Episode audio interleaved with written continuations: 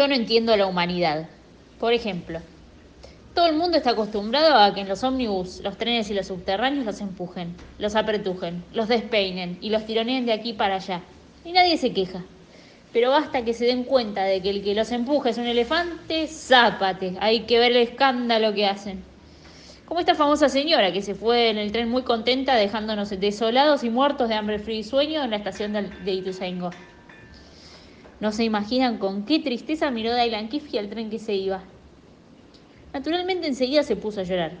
Naturalmente al rato apareció furioso el jefe de correos de Ituzaingó que se había quedado trabajando hasta tarde. Parece que cuando había conseguido ordenar todas las estampillas, la explosión lacrimógena del elefante hizo retemblar tanto el edificio que se le volaron como papel picado. El comisario fingió levantarnos un sumario y el jefe del correo quedó más conforme. Yo reuní a mi familia para pedirles consejo. No es posible, les dije, que ahora que la parte más astronáutica y chipirifláutica de la expedición está resuelta, nos quedemos para siempre anclados en esta estación. Hay que encontrar una manera rápida y sencilla de volver a casita. ¿Por qué no vamos a pie? preguntó mi mamá. Es muy lejos, estamos cansados, rezongaron los demás entre bostezo y bostezo. ¿Y si le volvemos a poner las alas a Dylan Kifke? sugirió mi hermano Roberto. Se nos va a escapar otra vez, le contesté.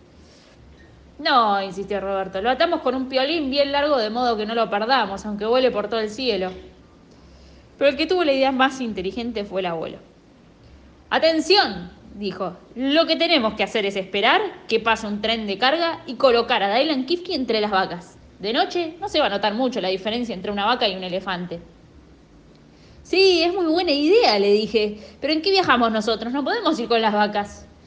Nosotros tomamos un ómnibus, dijo papá. Cualquier día, le contesté. ¿Voy a dejar a Dylan Kifke aquí solito, de viaje solito? Pero si va con las vacas, insistió papá. Ellos la cuidan, son muy cariñosas. No, señor, dije. De ninguna manera lo dejo viajar solo en un vagón oscuro con unas vacas que vaya a saber quiénes son. Entonces, mi tía Clodomira dijo, ¿y por qué no vas vos con él en el vagón de las vacas? Tía, porque yo no soy una vaca. Y así seguimos discutiendo un buen rato. Por suerte no pasó ningún tren de carga. Después discutimos, después de discutir decidimos pensar. Para eso nos pusimos todos el dedo en la frente y paseamos en fila por el andén. La fila se convirtió en una especie de calecita. Dábamos vueltas todos pensando y repensando en silencio.